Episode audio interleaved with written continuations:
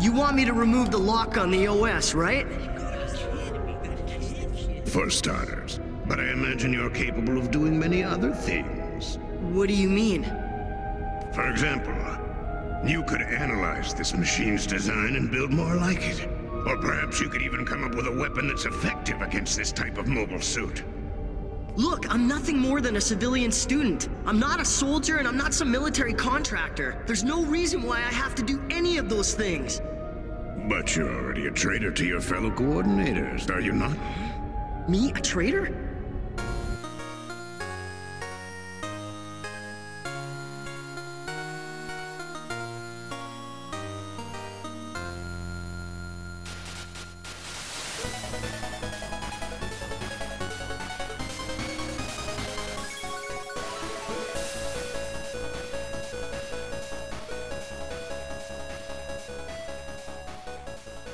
Hello and welcome to It's a Gundam, the episode by episode Gundam Seed podcast. I'm your host, Jeremy. I'm Tyler. and I've been banished to the far side of the moon. My name is Zach. Yeah, well, you can hang out with Rita Repulsa and Dracula and those other characters we've discussed. Actually, I think I'm winning this one. Who out? Wait, between Rita Repulsa and Dracula? It's the other characters. Oh, wait, no, hang on. That guy's got to be there. Crap! Who else is on the moon? You'll I- find out later. Gundam Seed Destiny has an ending, and I've joked about writing a fanfic with Dracula, Rita, and some characters that end up on the moon. Okay, so this is actually a thing that you and Zach have discussed before. Huge Gundam Seed fans might be able to intuit if they've seen Destiny. So today we are going to be watching episode 6 of Gundam Seed, The Vanishing Gundam. Before we get to that though, we've gone through 5 episodes which as we've discussed before, if this show had gotten a proper traditional Konami run like all the Gundam series in America before it, that would be one week. So I want to talk about where we are after one week a little bit. Mostly with Tyler since he has never seen this before. Man, that last episode. It's good. Also, as Jeez. a weird aside, or that would have been the last episode on a disc. Yeah, that's true. If you got it in old people discs, which I Hi. think is the only place you can get it. I don't actually. The HD would have had to be re-released. I'd imagine you get more episodes per disc on that, but I don't know. The initial one was five episodes per disc. You know, I always used to complain about that. Then I remembered media is large and takes up a lot of space. And five is actually pretty generous. Yeah, it is actually. So I, I complain about that less now than I used to. So Tyler, what do you think of it after five episodes? That last one was great. Obviously, it's kind of been one story arc too, so this is like a good time to reflect. It has been generally great. Having watched enough of the original Gundam, I can see very strongly the parallels of the original series, but everything about this is better. But the bigger question kind of is after the first five episodes, would you continue watching if it was just coming on TV every day at a certain time? Oh yeah, I'm genuinely invested in the survival of the Archangel at this point. I would like to continue watching. So in the first episode, we had you guess how long certain characters were going to survive. Oh man, I was so wrong. I, did we do that for Isaac Diarca and Nickel? I think we did, but I'm not sure since they're I can't pretty minor in remember. there. I know Rusty was on the list. We did- So. I don't think we did because they hadn't actually joined the cast as their own characters just yet. because it was in the first episode and they had been barely referred to by name. I think their names all came up once. I'm not even sure they did in the first episode. No, I, I know that Izak. Diarca did at least because Izak asks Diarca, "How's yours?" How's true. yours? yeah, it's a little undercooked. Could have used a bit longer in the fryer. So we talked about them a little at the end of last episode, but that was such a dense episode. I'd like to talk about them a little more. First up, Nickel. You said he was kind of like the Catra of this group. mostly it's his character design and also the fact that he's kind of a interpersonal pacifist. He's certainly Mediator? he's certainly not an actual pacifist because he's out killing guys all the time, but he seems to be, as Zach said, the mediator of the group. Nonsense. He's- He's, totally a pacifist. He just doesn't actually understand what the word means. He seems non-confrontational is the big thing, and that is the strongest between that and the blonde hair and the giant, vaguely feminine face that he has. Draws a lot of parallels to Katra for me. Totally fair. I just wanted to ask you to elaborate about it. We also talked about Izak and Diarca and how they're kind of blue oni red oni, They so are. but we didn't really explain that. And I realize I've read that trope like a hundred times, but I've never really understood it. But I've always had in my head, oh, it's Diarca and Izak. so it's a common thing to have a character who's they're not necessarily opposed to each other, but they're opposed to each other in terms of personality. If you're familiar with the five man band trope, commonly the leader and the lancer will be red only, blue only. Uh, it's generally blue only is the guy who's cool, dispassionate, and quiet. They generally come across as an introvert.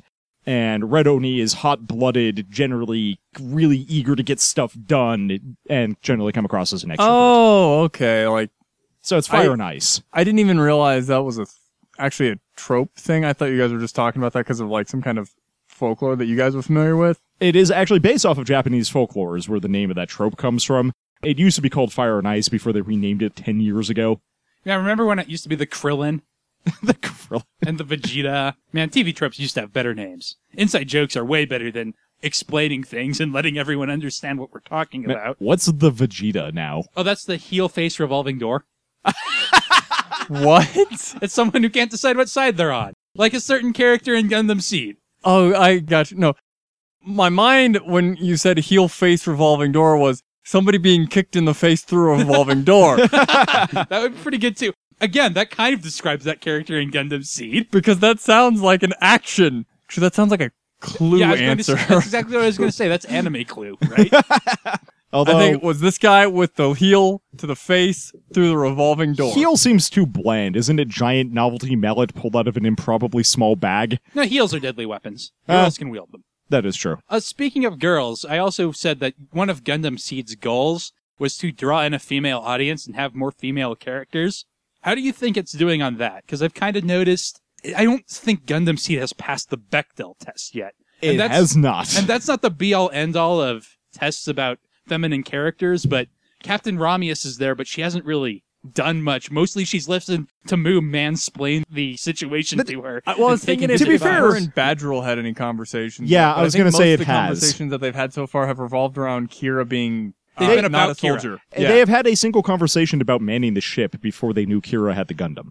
That was Okay. before they got the ship out of the hangar, and they had a conversation with each other with no one else. Um, No, um, because about men. Ramius wasn't in contact with Badgeril when they're bringing the ship out of the Oh hangar. yeah, you're right. No, it was She was, Badgeril, uh, an Badgeril- unnamed ensign, Actually, I think he's got a name. He does. I can't remember. I can't the, remember his the name helmsman? right now. and that wouldn't have passed the Yeah. test. So yeah, no, it really hasn't. Although from my high school experience, a lot of the things that drew girls to Gundam Seed is the potential romance between the Gundam Oh, yeah. pilots. And I because definitely knew girls who like that. And you know, like I said, Kira and Atheryn are sweating and yelling each other's name. Diarca and Isaac, you don't have to do much to write a fanfic about. is that not canon? I'm pretty sure that's canon. Well, we'll see as it goes on. but also the three main female characters, if you want to call them that, Kigali's shown up for one episode. She honestly seems like the coolest of them, but she's not there. So Flay has basically been yelling and screaming while in a tumbling ship.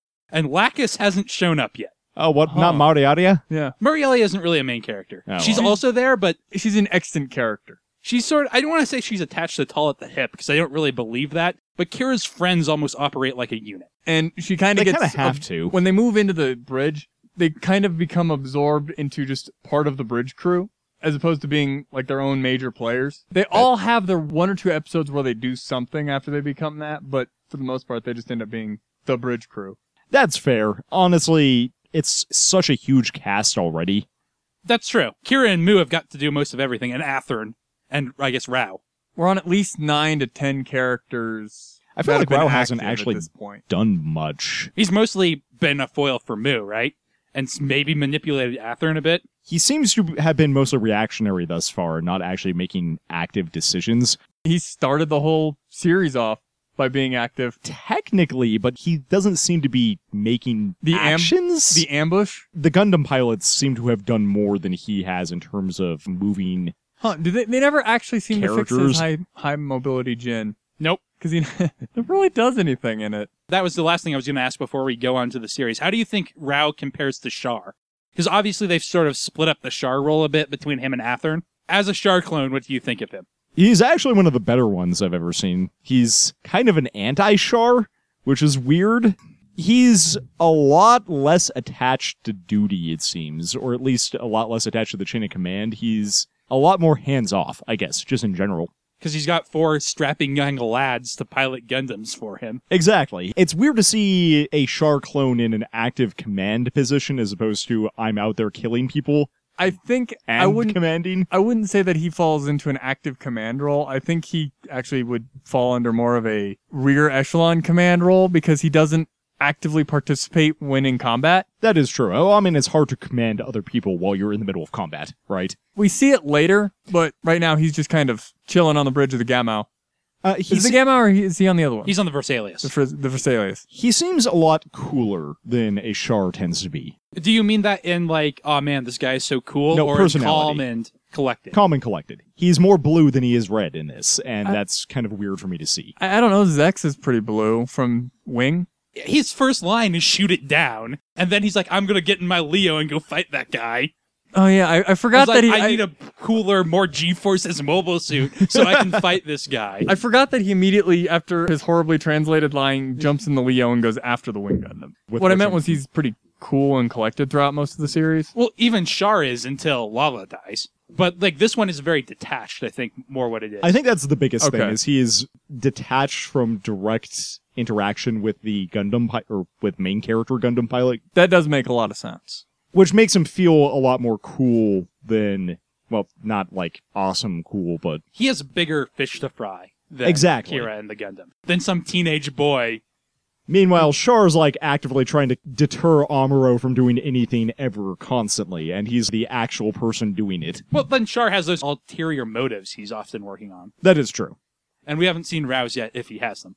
Which of course he does. He's a Char clone. The only series that lacks enough subtlety to do that was G Gundam. Okay, so I, I lied. A few more things. Where do you think the series is going in relation to what do you think Rouse up to, or just general? Do you have a guess? I really have no idea. I mean, inevitably it's going to end with some moral about naturals and like peace or something because it's Gundam.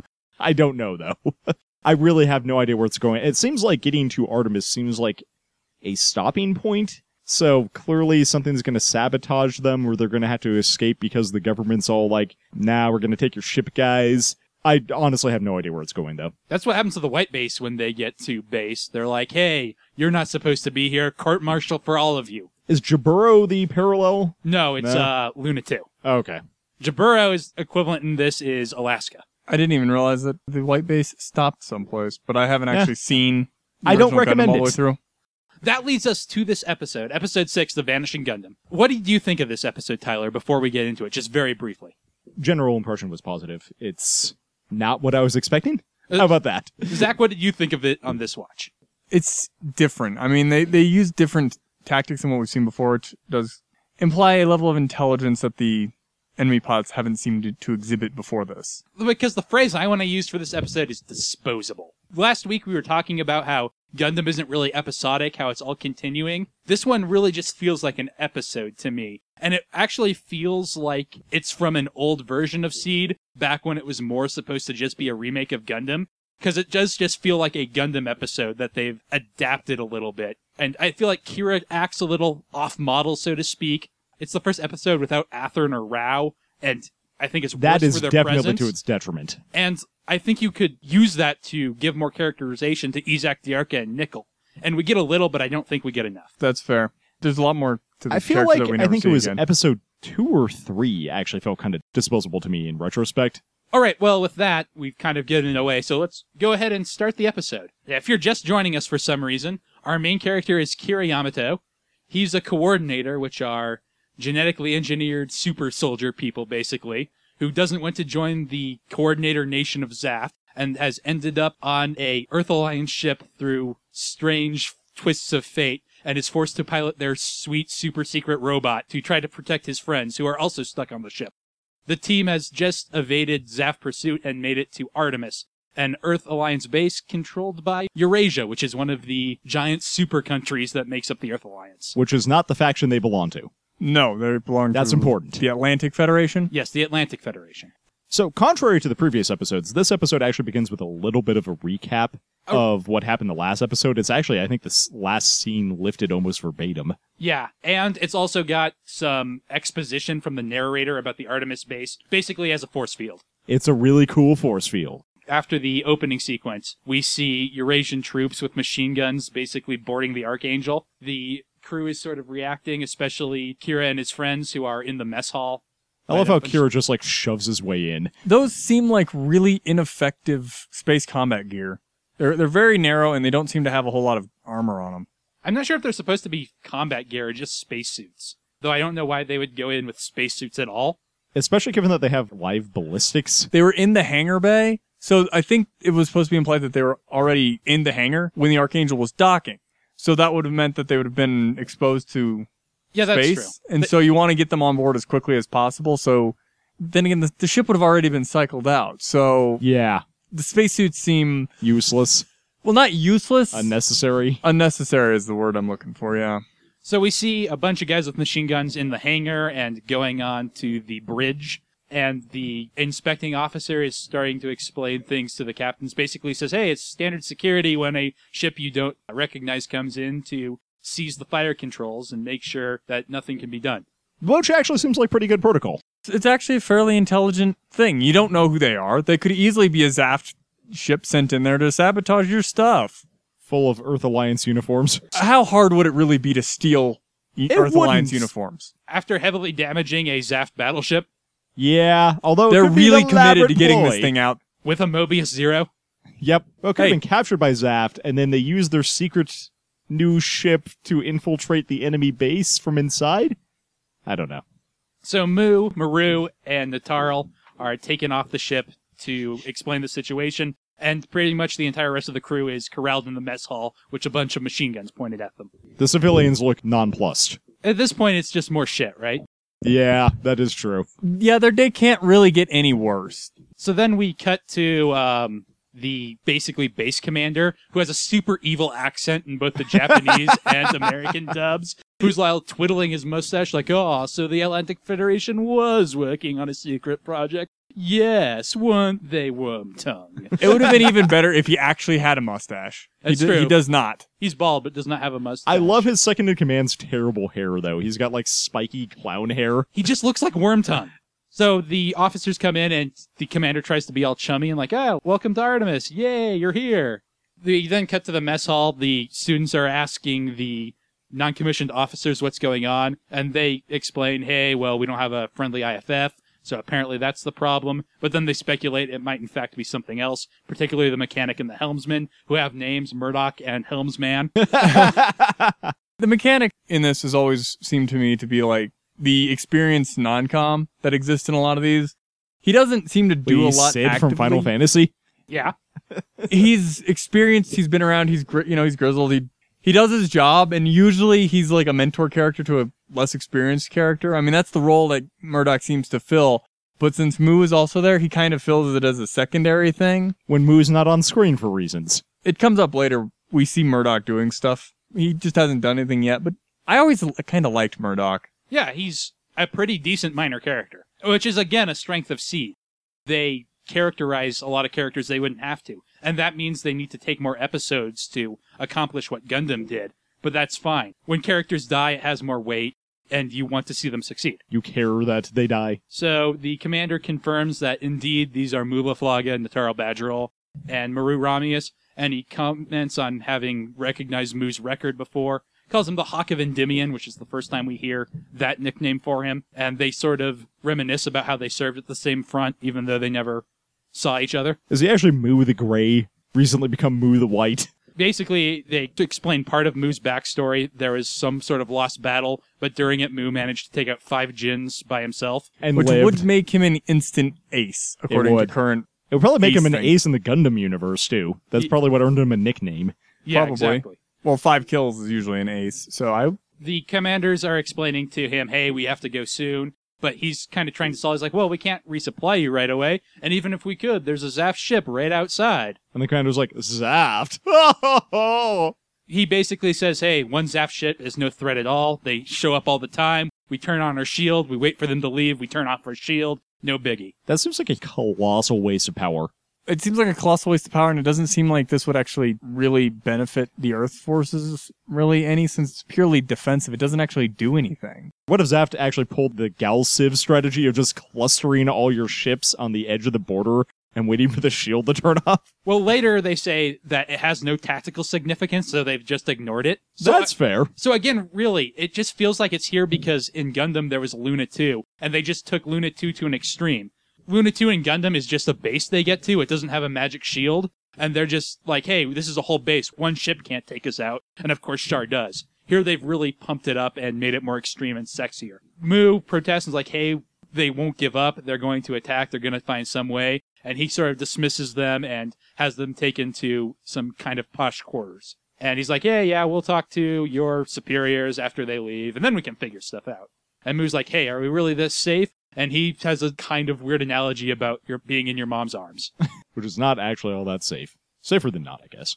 so cut back to the mess hall where the NCOs are indulging in some meals. Well, it raises the question: Have you guys ever actually gotten to eat this entire time? Like, actually sit down and eat where they're not being shot at, and They've- somebody's running over and giving them a coffee while they're trying to I avoid feel like being it's hit. only been a few hours since Heliopolis exploded, right? They said the silent run would take them two hours, and they got cut off. So a few, and they seem to have time to sleep. there was an instance where they got they started getting shot at, and somebody said, "I was just crawling into bed" as they're rushing to the bridge. That's true. So possibly more time has passed than it seems like. I'm not sure why it never occurred to me, but they don't seem to ever have spacesuits on when they're in combat. No, You'd think and that's that would a make a lot of terrible idea. sense on the bridge.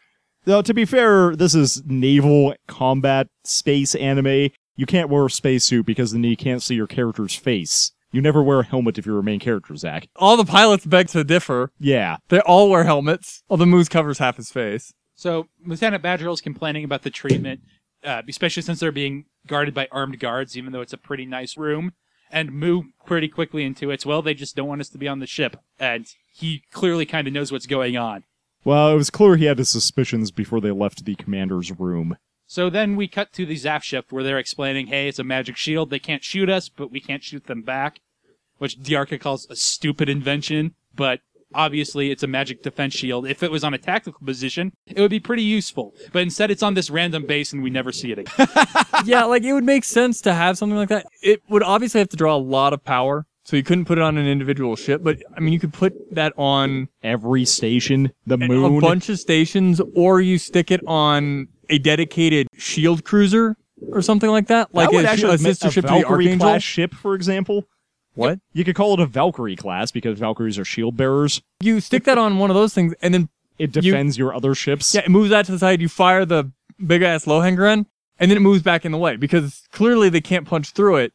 So why did they like invent this thing, stick it on this station in the middle of freaking nowhere, and then just not doing anything with it? Because disposable technology for the purpose of this episode, Zach. Yeah, that's why I kind of call this episode disposable. Mirage Coiloid, which is the other thing that we learn about in this episode in a little bit, that gets used all the time in this series. Usually just long enough that you've kind of forgotten it was a thing, and then they'll come out with some cool new use for it. But this shield never comes up again. So anyway, Z- Nickel, Izak, Diarca, and the captain of the Gamow are trying to come up with a plan. Diarca's like, well, we should just kick back, which Izak is very upset about, and he wants to do something. How dare you be nonchalant? I love Isaac's response too. His mouth is just like gaping open. It's like, oh, it would be a or total Diarca's response. disgrace if we did nothing, or you know, intelligent. Well, that's why Isaac is red and Diarca's blue. And Nickel, the mediator, starts speculating hey, you know, the shield isn't on all the time, is it? Hey, I have a mysterious system on my new Gundam that might be helpful here. We should cut away from me now.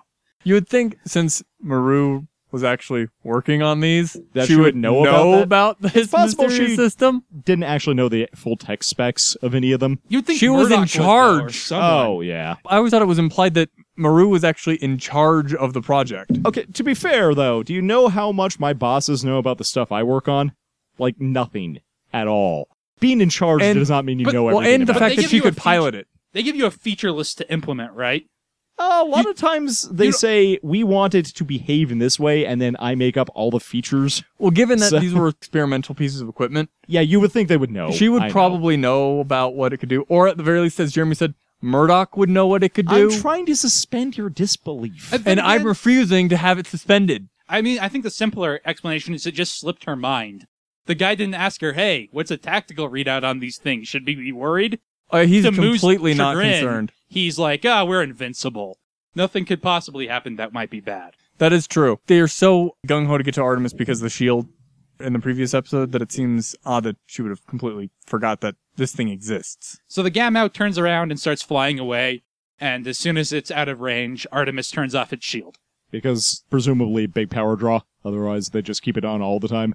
Or it's because they can't talk to the surface when it's on. Yeah, I could also see that. because that's he did say in the previous scene that when they leave they would confirm their identities with their commanding officers But they already said they confirmed it. They said they would get in contact with them and ask what to do, which comes off to me as him just stalling. Well, I mean, after they leave, so I I always figured that it was kind of implied that with the shield on, they couldn't talk to the surface. They at least have a database though, because they say, "Hey, we've confirmed that you are all who you say you are." Yeah, but then when he asks what we should do, because he specifically mentions when they leave, we will do that. Yeah. Yes, he's stalling. I agree with you, but the fact that they say that makes it kind of sound like the radio waves also don't go through the shield. So Worm Tongue comes up to the commander, and, that guy's oh god. and he's like, "Well, analyzing the ship is going great, but there's some sort of lock on the OS, and we can't get through." the commander is very upset about this, and you may remember last episode, Moo stranger dangered Kira and told him to put a lock on the OS so no one else could activate it. We then cut back to the Gamow Wait, really quickly, you know what the password for it is? password. Atherin. Ooh, not Flathrin. Flathrin. Flathrin. Yeah, I don't think anyone's written a Flay Athern fanfic, so I don't know what that would be, but Flay Ezak is strangely common. What? What? I actually kind of figured out why the last time I watched Gundam Seed. But yeah, they don't have a lot of interaction. So anyway, we cut back to the Gamow. Nickel's in the Blitz. He's like, oh man, trying out an untested system for the first time. It's not like I could test it. I just have to hope this will go all right. And like I said before, it's called Mirage Colloid, which is kind of a cool name. His is the only one that's jet black when it's not actually got its system on. That's because of the colloid, Zach. It's also black when he turns on the armor, so Yeah, I don't actually. So, if anyone here is a chemistry nerd, you would know that a colloid is a state of matter that is not quite liquid nor quite solid. So, did they just choose a cool sounding word in English? And They Yes. might have. My understanding of the ways it works is it deploys something around it that bends the light. okay, that makes sense. I'll believe that. Okay, so then we cut to uh, Diarca and Izak, who are having a scene very similar to when they were talking about bombing Heliopolis earlier. It's a very brief scene, which is kind of too bad because we get a little about them. Diarca is again talking about all the weird things the Earth forces come up with that are just useful defensively. And they kind of agree that it's perfect for Nickel because he's a coward. although because like, they're assholes. well, yeah, they say he's a coward, but we haven't actually seen anything that would imply that. Yeah, Up he to this point- volunteered for this plan. I think they're just saying it because they're still sore he agreed with Athern about the retreat. I think Yeah, they're, they're although just trying the- to ostracize him, basically. The whole coward thing never made a whole lot of sense to me with what it can do because you get to go do a whole lot of fun stuff, and all's fair in love and war, right? So the Mirage Colite, if you haven't figured it out, is a stealth system, very similar to the Death Scythe from Gundam Wing, if you're familiar. Or if you're familiar with it, the ghosts from StarCraft. Yeah. Or, you know, any It, it, cloak tech. it makes you magically invisible to radar, to vision, to everything. It's like those one things from Star Trek. Birds of Prey. Yes, thank you. The commander now goes into the mess hall, is like, hey, who's the pilot? And the mechanic, who are standing in the same place. Akira starts to get up, but Murdoch pushes him down.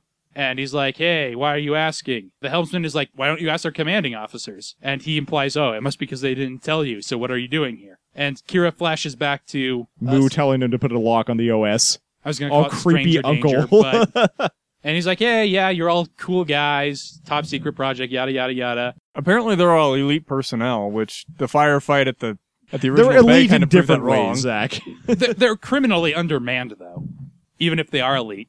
That is true. I love the kid playing basketball in the mess hall. Like they're asking who pilots the thing, and somebody tells them it's Moo. Yeah, but he's like, "It can't be Moo. We monitored your battle and didn't help you at all because we're assholes, and we saw that the Mobius Zero was involved, and only Moo Laflaga could use those gun barrels." Why can only Moo use those? I'm not sure if we're supposed to take that literally or if he's saying not No just one- anyone can do it. No one else on board the ship can possibly do it. Because it's so technically complex? But as you know, in the Universal Century, funnels can only be used by new types. Yeah. And the directors have stated Mu and Rao are new types. There's not a word for that in Seed. That's so, fair because it's new. Yeah. And because there wasn't the new type theory, and no one's really studied them because of coordinators. Yeah, I was going to say how do new types compare to coordinators? Are new types the natural evolution to compete with coordinators? Like, That's never really gone into, except in fan theories. And, fair enough. Aren't really Moo and Rao kind of the only ones? I mean, They're the only ones we see, as far as I can tell. yeah, I don't want to get into spoilerish stuff. So yeah, we'll say yes. Wait, is Rao also a coordinator, though? Is that spoilery? I've always assumed yes. A lot of people say no, he's not. He's just good enough to fake it. And I'm not sure that's ever supported by the text. Say if except he's- for a lot of card games have him as a new type instead of a coordinator. I say if he's also a new type, then he's probably not a coordinator. Or I there's don't some know. weird thing going on with him that could make him both. Yeah, but new types are never mentioned in the series. It's entirely just word of God and saying, yes, if you've noticed that that was intentional, that's what we're implying, but that's just for old fans who realize what's going on. Shifty ass Captain McGee. Yeah, so Shifty Eyes looks at Mirielia and grabs her and is like, well, I wouldn't make a woman a mobile suit pilot because I'm an asshole. But the captain of the ship is a woman, so hey, this incenses Kira enough that he finally speaks up and he's like, "Ah, Murd- get, se- get serious.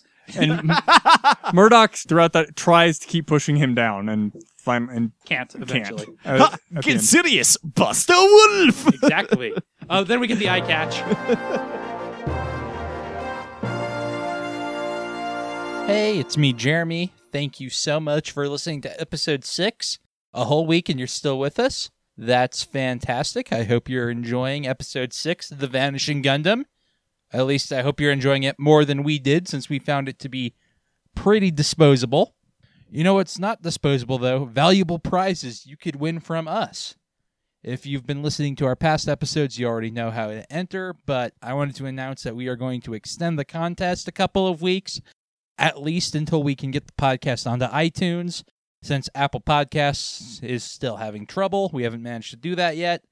I'll announce when we're actually going to draw the winners, probably on next week's episode. But if you don't know, if this is your first episode, you can enter to win either a Freedom Gundam 2.0 model kit, a copy of Gundam the 08th MS team on Blu ray, or a copy of Gundam the 08th MS Team on DVD. All you have to do is email us at Gundam at lasttimeonvideogames.com.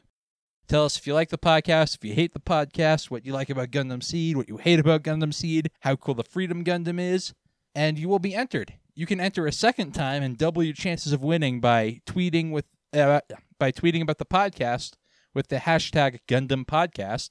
If you want to follow us on Twitter, we are at LTOV Gundam or you can check out our website lastpodcast.com that has links to our email our twitter our youtube channel our discord channel if you want to talk to us as well as our other podcast last time on video games where we talk about old video games so yeah that about does it for here we will see you next monday with the next episode until then i hope you have a good week bye and he doesn't believe Kira because get serious, kid. You're just some random teenager. You wouldn't be the pilot. But no, the random teenage girl is a possible Well, candidate. he's just using her as a hostage to get the real person to confess, right? Like everyone knows that. yeah, I just thought it was funny that no, you can't possibly be because reason, and then the exact same reason is the one that I'm using to be an asshole. so then we cut to the Gamow, which is launching the Blitz, and I want to talk about something I've kind of meant to for a while and not gotten around to, which is I really prefer the Archangel's standard catapult that like I has agree. knee lock-ins to this one. I suppose this is supposed to work with electromagneticism or something. Using Which it as seems a like railgun. overly complicated means to stick electromagnets on the front of it and hope it doesn't fry all It's your more systems. space efficient, actually, and railguns are actually insulated. They're a naturally occurring Tesla cage, or not Tesla cage. Faraday cage. Thank you. It's a warship. Uh-huh. Assume battle damage. You destabilize that Faraday cage, and if BattleTech has taught me anything, railguns explode If it's- violently. if it's destabilized, it just doesn't work anymore. You're running power through nothing at that point. And I, s- At the very least, if it's destabilized, it's not working, Yeah, so you can't really launch anymore. I kind of always assumed that the Archangel's uses a railgun too. It just also has the physical launcher. Yeah, I just never Mechanical. figured out how this was supposed to work as a kid. And it's obvious to me now, but it just doesn't seem intuitive. Because to me. magnets, how do those work? Exactly. I always figured that it was a pneumatic catapult on It the Archangel, looks less like on cool, the though. um, Yeah, even like with- on our current aircraft carriers. yeah, I agree with Tyler though. It looks less cool even with the cable that attaches to them. Nickel activates the Mirage Colloid, and the Gu- Gundam vanishes. He says he can only use it for 80 minutes, but in a combat situation, that's forever. Yeah, 80 minutes is like That's four episodes of this show. to be fair, though, does the use of other systems dramatically decrease that time? I don't think they ever go into it. Because if he's firing beam weapons while also using it, that might decrease it from 80 minutes to like five I don't. minutes. Does he ever actually fire while cloaked? A couple of times, but it's pretty rare, so probably. And the phase shift armor on the units definitely uses the same battery as the beam weapons, so it would make sense. But 80 minutes, yeah, that is an eternity in a combat situation. Yep. If you just need to flank someone really quick, you win. So Commander Asshole tries to punch Kira for being a brat, and Kira judo throws him down. and knocks him out. Actually, he just knocks him down. He doesn't knock him out. he looks n- unconscious at that point. So Wormtongue comes up to uh, take him out. Sai tries to stop him, and he gets slapped straight into Flay's breasts. Direct hit. It's like an achievement or something for Wormtongue to get the perfect strike. So Flay, now upset that her boyfriend is being harassed, says, Yeah, Kira's really the pilot, and he's a coordinator, so that's why. Which the Eurasian troops all sort of Okay. accept but are stunned by. And Murdoch is not real He's like, happy ah, and face you palms. and your big mouth, red-haired chick. Tall is yelling at Flay right after as they're leading Kira away. Like, man, why would you do that? And I really like that Tall continually defends Kira and will get in people's faces about it. He really seems like he's like, this shouldn't be a big deal. And Flay, to her credit, is like, hey, this is an allied base. Kira's our ally. It should work out. But Tall points out, dude, coordinator racism.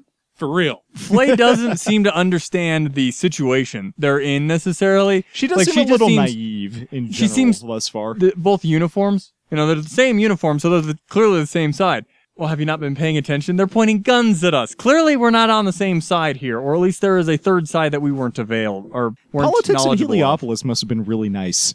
Well, it was pretty idyllic until it started getting shot up. whatever the case, the government was willing to risk being found like this to get mobile suits. So obviously, it can't be all sunshine and rainbows. It's, you know, just the starting hometown where your little sister lives that has to be destroyed. So it seems nice. So the commander is like, hey, you can tell us about this mobile suit, but also you could be useful for like, for remaking it or for figuring out weapons to use against it. So again, this is kind of playing off how Eurasia and the Atlantic Federation might not necessarily get along because they want weapons to be able to stop this.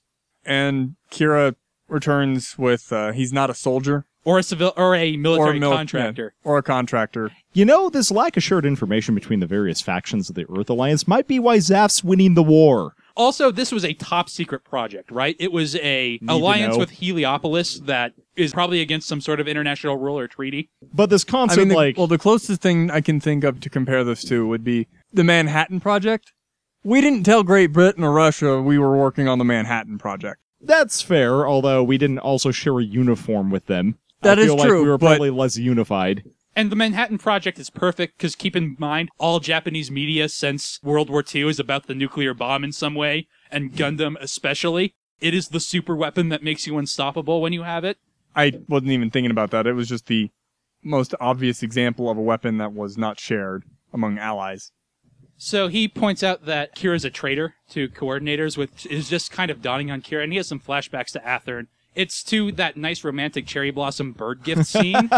and I think it might be more appropriate to be to like just now when Athern was trying to grab him and take him and saying, if you don't come with me, I'll have to shoot you. But this is still effective. Well, I think in Kira a was way, too much when in the heat of combat, I think. to yeah, that one's think in the about heat of that. combat. You're not thinking about it. Well, I'm saying that's what he should flash back to, not that that's when he should have realized it. Okay, gotcha. Oh, okay. Yeah, that would make a bit more sense because then it would cause the whole "if you don't come with me, I'll have to shoot you" line make a lot more sense because at the time, it doesn't seem like Kira understood what Atherin was actually Although- talking about. In retrospect, that actually makes that is indicative, I think, of Kira's character because he's kind of a pansy. Yeah, but also keep in mind, Kira isn't a citizen of Zaft. He's not really betraying anyone except Athern, who is a personal friend of his. But that's why Yeah. it flashes back to the touching moment as opposed to the in the heat of battle moment. Of course, I could be reading way too much into that decision. Also, I So, wouldn't call Kira a pansy. I'd call him incredibly naive. a pacifist at heart. Th- that Definitely would that. yeah, that would make a lot more sense. There's a reason he gets the Jesus nickname. So Kira says that he's wrong, and he's like, hey, calm down. A coordinator that sides with the Earth forces is going to be super valuable. They'll be protected and stuff, even in Eurasia, which is We're apparently we're Dixa coordinators. kind of an ironic line, considering the rest of the series, I think. But You'll be treated well, even though we're colossal dicks. Kira takes it really personally, and it has to be the Atherin thing, right? Because, like I said, he wasn't part of a coordinator nation. Atherin is really his only tie to other coordinators. That his we know parents of aren't thus far. coordinators. Well, but he doesn't show anything. It's kind of weird to me that he takes it so hard. Again, it seems like it's Yeah, it- kind of from an older draft. It it does seem that way because I had no, I'd never thought of that. Because as Jeremy's pointing out, Atherin's it. The- He's the only coordinator that he has contact with before this. So why does he seem t- care because that he's they're respon- deeply in love with Catherine. Yes, and, and if you interpret it that way, it makes perfect sense. but from the other side of things, if you're not going that route, which obviously they're not trying to cover up very much on that kind of thing, why is he so concerned with being called a traitor to a coordinator s- since he doesn't deal with them on a regular basis It's- anyway? it seems a little out of character thus far. he was but- never bragging about it. Like his friends didn't know he was a coordinator Kira beforehand. seems really out of character in this episode. Protecting Mariella makes sense. It's a little aggressive for him, but he was kind of pushed to it. Uh, It seems a lot more Amuro, doesn't it? yeah, a bit. Very Well, and- Camille, actually. and it does also kind of play in with what we've seen of his character to this point. The whole reason why he got in the Gundam again was to protect his friends. That is true. and that's just a logical extension of it. It's just more face to face. So Kira gets in the Gundam. He starts typing or something with machine guns pointed at him. That seems excessive. Because if you start shooting, He did beat up their commander. well, if you start shooting at him in there, number one, you're going to lose anything that he might know. Number And two, the if a ricochet happens, you're going to shred that cockpit. That's true. It's psychological effect. It's not actually probably going to be fired. So there's a nice slow scene of the Blitz creeping up on the base and then shooting and starting to attack. Oh, there is a shot of the Blitz cloaked and firing.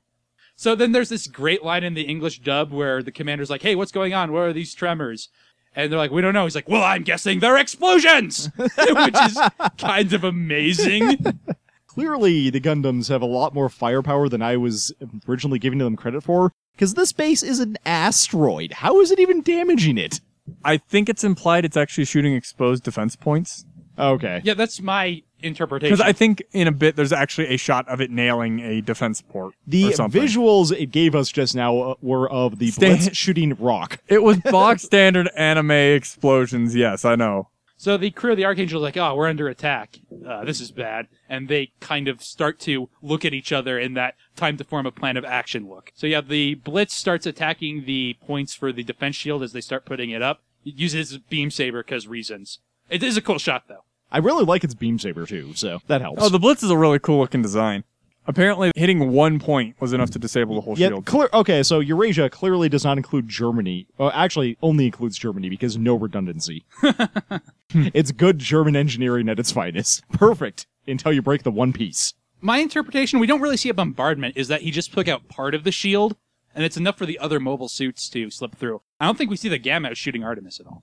So anyway, the NCOs on the Archangel go up to their guards and like, hey, what's going on? You don't even know? We're under attack. We need to do something. And they start running past them, and they've got machine guns. So there's this really awkward scene of the entire rest of the crew and the students just kind of dogpiling them. And it's just, there's something off about the animation. It just looks really It is awkward. really. It, it looks like a scene or a, uh, an animation. A couple animation frames got missed. It actually looks to me like it should be from a cartoonier show or like, like a comedy anime. yeah. It is kind of a comedy beat, I guess, so maybe they just chose to animate it that way, but it's an odd choice. Yeah, it does not fit well with the tone of the rest of the episode. So the crew starts jumping up into the bridge and they start trying to activate the Archangel, get it ready for escape slash battle. Meanwhile, Moo feels the explosions and starts yelling about how there's a hole and that they're going to be dragged into the vacuum of space. And he tries to get Maru and Natarl to play along. Maru has a great scream. She goes full damsel mode, but Yeah. Natarl looks so uncomfortable. like, She does. guys, guys, this isn't protocol. This isn't what we're supposed to be doing. We're going to get in trouble, guys. And Judo even more- chop. yeah, even more so when one of the guys comes in and move judo chops him and then punches the other. It totally looks like an AI from some kind of video game in the fact that the first guy comes through, gets knocked unconscious, and then his buddy, who can Zing! see him get knocked unconscious, walks after him going, What happened to you? What the hell do you think? You're like a foot behind him. And again, we see the sort of Spock moo or Spock moo Spock Kirk No, Moo- bones thing where you I'm know, okay replacing Kirk with Moo. yeah, so am I. Moo is super action. Let's come up with a plan and punch people. Maru is like, yeah, that sounds good, and Natarl is like, highly illogical. I'm so ready to play this game, especially I- given I- that we decided on that I dynamic. think that scene makes this episode worth it. I don't actually like it that much, but it is a good, funny scene. I just like how flustered Nataro is with the whole plan of action. So uncomfortable. Her friends are getting her in so much trouble. It's like they're talking in movie class, and they both only talk to him. That's an inside joke, people. Kira in the strike kicks someone out, the people out, and starts closing the. Yeah, that hatch. seems super out of character. And then he starts walking off. Yeah, this is actually what I was referring to. He is. I don't want to say gung ho, but he's immediately going into battle.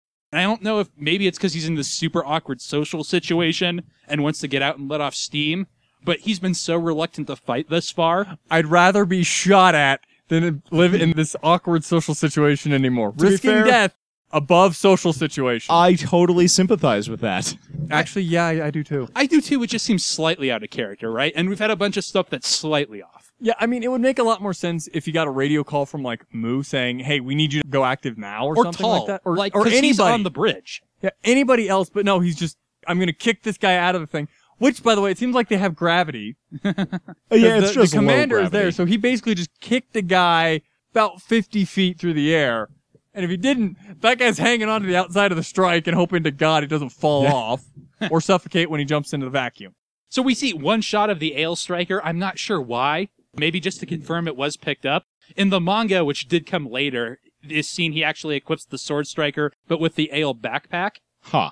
But anyway, he equips the Sword Striker after a single shot of the Ale, and we see the Blitz destroying a bunch of Mobiuses because Mobiuses suck. Except Moose Mobius. That's He- Mobius Zero. He finds the Archangel just as Kira launches, and the Blitz and the Sword Strike shoot their grappling hooks at each other. And Is they, that what those are? Yes. Where you're not sure. Spoiler, they never ever grapple onto anyone. they For meet now. in midair and sort of knock each other down, which is a cool shot, but it's the grappling hook's not being very effective. And then we get a cool, almost stock looking shot, but the background is different of the sword striker activating its sword and striking a cool pose. I think they needed to do something with the with the grappling hook since, like you said, it never actually grabs onto anything. It needed to grab onto like a gin or something at one point and actually get use. Or maybe pull one of the mobile suits to a ship to hit it. yeah, do something. nice. But In Super Robot Wars, every time you use the sword striker's sword, he shoots the grappling hook, grabs whoever, get over, hears him into the like Miguel slash he does. I think that's actually what the thing is Miguel intended to slash- do, but we never actually see it work in the show. Yeah, it's kind of disappointing. Actually, I think there is one. There's at least one instance where the grappling hook works. Uh, There probably is because that shot must come from somewhere. So between Nickel and Kira, it's on like Donkey Kong, and we move over to the Gamma, which has just deployed the Blitz and the Duel. The Buster in the duel. Yep. Blitz is already deployed. Yep, the Buster and the Duel for sure. And Isaac and Derek are like, "Yay, we get to be in this episode." Meanwhile, Moo, Nataro, and Maru reach the bridge. Moo is like, "Ah, you did good job." Again, just being the cool of their older brother. Well, it seemed more like the uh, praiseworthy uncle type character that he jumps in. and goes, Great You're work, kids. so Gives great. them like head rubs. Moo is the best. Kira continues fighting the Blitz. Mostly they just sort of circle around each other, try slashing each other, but can't hit, while Kira is flashing back to being a traitor, presumably being distracted. Or maybe this is just to show that, yes, he's just trying to work out frustration. That's why he did this. And he does scream in some frustration, You know, it would seem like when you're using the sword striker, the Vulcans would be a lot more useful. since it doesn't have a ranged weapon. Yep. Other than that boomerang that he's not throwing. But we did see what the like pylons, whatever you want to call them, on the underside of the Blitz's shield are. They're missiles. And Yep. There's a cool shot of Kira chopping them in half with the giant sword. and it's pretty plain that Nickel is being overpowered. We get a shot of him in his cockpit. So Kiro's the better pilot. Izak and Diarca are on the way in. They're shooting up a bunch of Mobiuses. One crashes into the command unit that's only covered by glass, and Commander Asshole dies. Oh no. And going back to Kira being a better pilot than Nickel, that also might be part of why Diarca and Izak don't like him, because they're very clearly military focused. So Diarca and Izak start looking for Nickel, and triumphant music plays as the Archangel gets really ready to take off with explosions surrounding them. And apparently there is a harbor exit on the opposite side of where they're being shot at. So Kind of makes sense. It's probably just a hole in the asteroid that got converted. to be the ac the actual landing point in the harbor. There's actually a really cool shot of the sword strike's thrusters as it goes in reverse, and Nickel gets cut off by an explosion. Convenient. The strike lands on the Archangel in a cool pose. It would be useful if it was the launcher strike and it could be an extra artillery piece, but he just has to stand there where the Archangel takes off. Do they ever actually do that and use the launcher as an artillery piece? Yes. That's awesome. What the Buster was designed to do was to sit on the Archangel and snipe, basically. Izak and Diarca arrive just in time to see the Archangel getting away, and presumably it's too fast for them to follow. It is a state of the art military vessel. And presumably battleships are faster than mobile suits. I would imagine, otherwise, everyone would just fly s- fleets of mobile suits everywhere. Except for that's really uncomfortable. and clearly the batteries don't last long on those things. That is They're true. like you know double A's. I feel like I asked this last episode, but what powers the Archangel? Yes, Not- you did. We had a discussion about it. Okay, not nuclear is what we decided. Yes. I actually looked it up since then. Could not find an answer. It is powered by plot. It has 52 missile tubes, though. That's cool. That's a known value, but not what powers the damn thing. How many AA guns does it have? 36, I think. It's got 36 uh, AA That guns. sounds right. That seems That seems excessive. light. How big is the Archangel? Because I have a hard time judging a scale on it. Yeah, I don't remember. I want to buy an Archangel model, but it's not in scale with my Gundam models, so I haven't. Ah, Well, did they say how tall the uh, strike is? Yes, but I don't know it off the top of my head. yeah, because you can use that as a scale from the launch ch- tube to measure the rest of the ship. I know there are And a few stats on the times- size of the Archangel. I just don't know. So Kira is back in the docking bay. Moo is like, "Hey, you did a good job," and then Kira just brushes him off and goes right past him. And older brothers Moo and Murdoch are like, "Hey, what's wrong with him?" Eh. I like how Murdoch doesn't even get a line there. It's just like, ah, shrug. Kira goes to the bunks, which are for some reason no one's there. He just sort of collapses. Birdie is still here to everyone's chagrin, and a single tear rolls down his eye as he contemplates being a traitor. And the episode ends. Have I- we I- seen Birdie actually, it- since the first episode? Second, at least the second episode he was there. Because Okay. that's how Flay knew he was there. Um, it actually would make sense that the bunks would be empty because they're still on running. So the people, I presume that he's sharing that, That- that's room true. with are Tall Sai and uh, The people on the bridge. Miralia. You know, the people that he was shown in there originally with. Cuzzy, don't forget Cuzzy. It's Oh, yeah. okay if you forget Cuzzy. So it's, it's actually, I think it's probably Cuzzy, Sai, and Tall. are Yeah, the three people probably. that he's actually supposed to be sharing with. So those guys are still on the bridge. So yeah, that's the end of the episode. Now that you mention it, it does seem a lot more throwaway than it did. Yeah, I had never thought about that, but totally makes Nothing sense. was accomplished other than the introduction of uh the Mirage Colloid, which Yeah. could easily have been done elsewhere. It's a showcase for the Blitz, and you got to sell those toys. Yeah, to be fair, the Blitz is cool, but I already thought it was cool before this episode. Uh, Blitz, I'm actually not super fond of the Blitz, but we'll save ranking it for a few minutes. I think the Blitz is actually misnamed. I think the Blitz should have been named something else, but I'm not sure what you would call it. The strike. Just general impressions on the episode. The fact that both of you guys didn't feel it was disposable the first time probably means it's a fine episode. It's just not the one that stands out in hindsight. It was enjoyable, but it didn't really actually seem to move the plot forward at all. You could have not had that and the plot would have been the same. yeah, Well, like I said, my favorite part of the episode was Moo's plan to get out of the like fancy room that they got stuck in. Doesn't make it a great episode. Also, Zero Row. Zero Athern. Yeah. It doesn't move the plot forward. I don't think it moves any of the characters forward. We get a little of the interaction between Nickel, Diarca, and Izak, but without Athern, it feels a little empty. You got the nice scene with Moo, Ramius, and Natarl. yes, thank you. That was amusing, if nothing else. Not necessary, but amusing. All right. So, as I was saying earlier, let's add a mobile suit to our list of mobile suit rankings. And let's add the Blitz, since this was its showcase episode. Like I said, I'm not actually super fond of the Blitz. Maybe it's that I don't like the Epion and it's very visually similar. I love the Epion, And I really like the Death Scythe, and this has the Death Scythe's gimmick, but not the cool scythe. but it's got the cool shield that's also a rocket launcher for Yeah, some reason. That is the thing. All of its weapons are on the shield, and I didn't notice that the first time I watched the series, but I think that's really cool. It's a shield, it's got a beam rifle in there, a kind of extra long beam saber that's a little on the thick end, and a missile launcher. The only problem with having all the weapons on the one arm means that it can suffer As from soon as Kira difficulties on the inevitably other side. blows it off.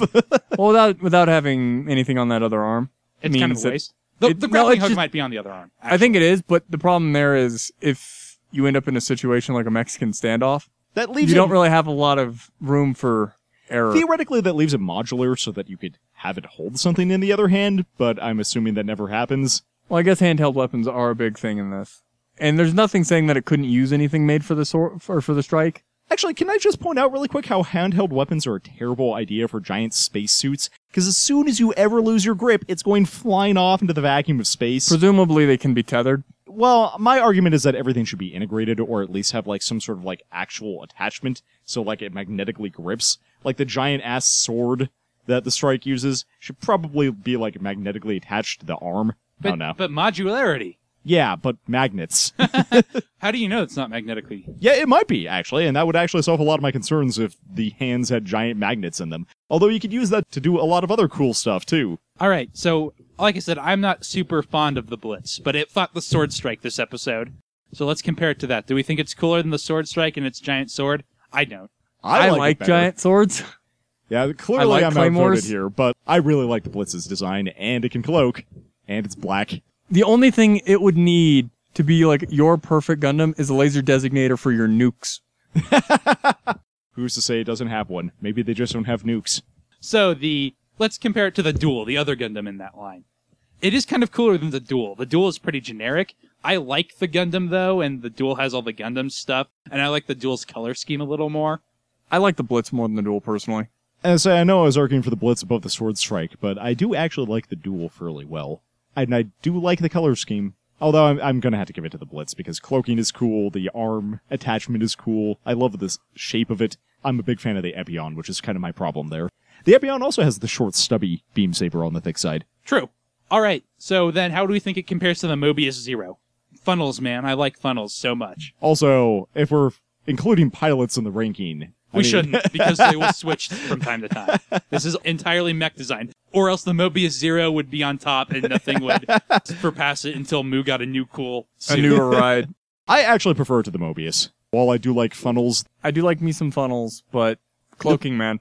There's just so much you can do with that. also the the design of the Mobius itself is kind of lackluster. It reminds me a lot of an A10. It's ugly as sin, I- but it is extremely effective. A10. Warthog, Thunderbolt. It's an airplane. Okay.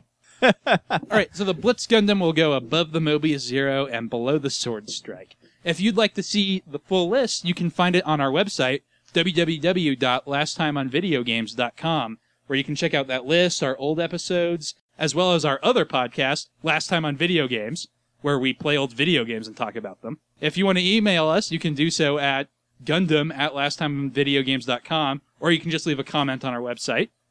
I hope you guys will join us next week when we'll see episode 7, a slightly more important episode, a slow one, but one that gives us a lot of background. Episode 7, The Scar of Space. Hope to see you guys there. Bye.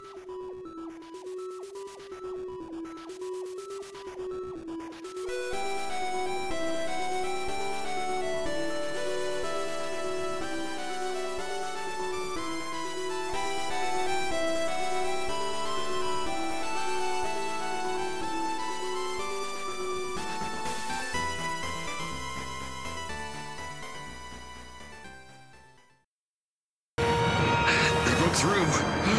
That last explosion just made a huge crack in the wall! The air's leaking out! Shout something. Get them to